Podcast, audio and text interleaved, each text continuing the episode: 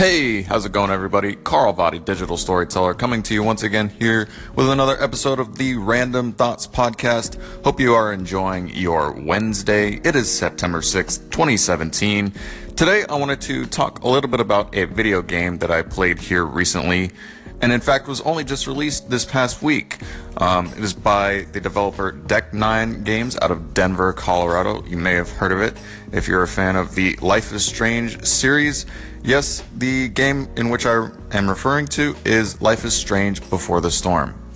Now, before I get started on my review, I guess you could say, I feel obligated to say that there will be no spoilers in this review. So if you're worried about anything getting out about how it ends or how it plays out, not to worry there. I won't spoil anything for the people that haven't yet played it. So, with that being said, let's get into it.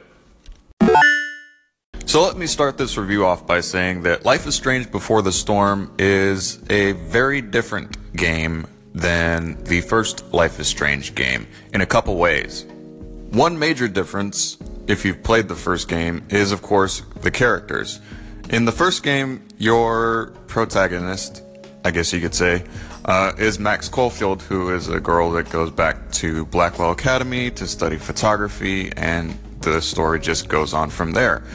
In Life is Strange Before the Storm, however, um, it's actually a prequel to the first game and actually takes place three years before the first game. Not only that, but the lead character in Life is Strange Before the Storm is Max Caulfield's best friend, Chloe Price. So that should tell you something right there that not only are the characters different, but one key aspect that was present in the first game, in the first Life is Strange, is obviously not going to be there um, in Life is Strange Before the Storm, which of course is Max's rewind power.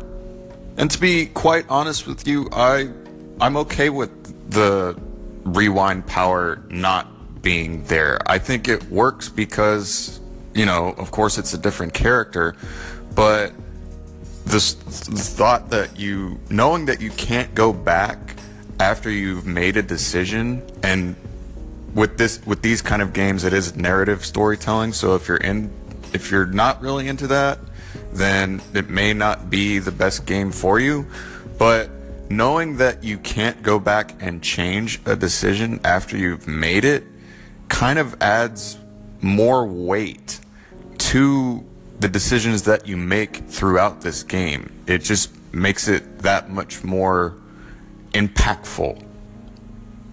And then, of course, it's a different video game developer altogether. Uh, if you recall, in the first game, the first game was actually developed by Don't Nod Entertainment out of Paris, France, whereas Life is Strange Before the Storm was developed by Deck Nine Games out of Denver, Colorado. So there is some slight uh, difference there in terms of video game development. But as far as the story goes, you know, it is a narrative storytelling game, as I was saying before. But as far as narrative storytelling goes, I think they did a fabulous job in staying with the character and how the character interacts with the world and how the world reacts to the character and you know they just they did a really great job at staying true to who the characters are in terms of personality.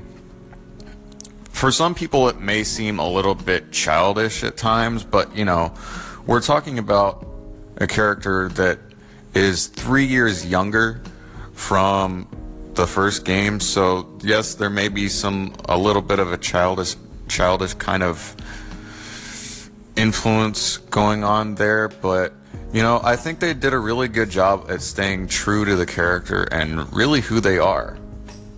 So, with that being said, I'm very excited to see where they take Life is Strange Before the Storm. One of the interesting things about this video game series is that it's episodic. You know, so it take, sort of takes a left turn from the more traditional once we release this game, you get the whole game. Not so with Life is Strange. Um, and I've actually talked to some people that have said, you know, with the technology that is available to video game developers in today's world, you know, it's sort of like you have to tune in week to almost like a TV show where you have to tune in week to week to see what happens next.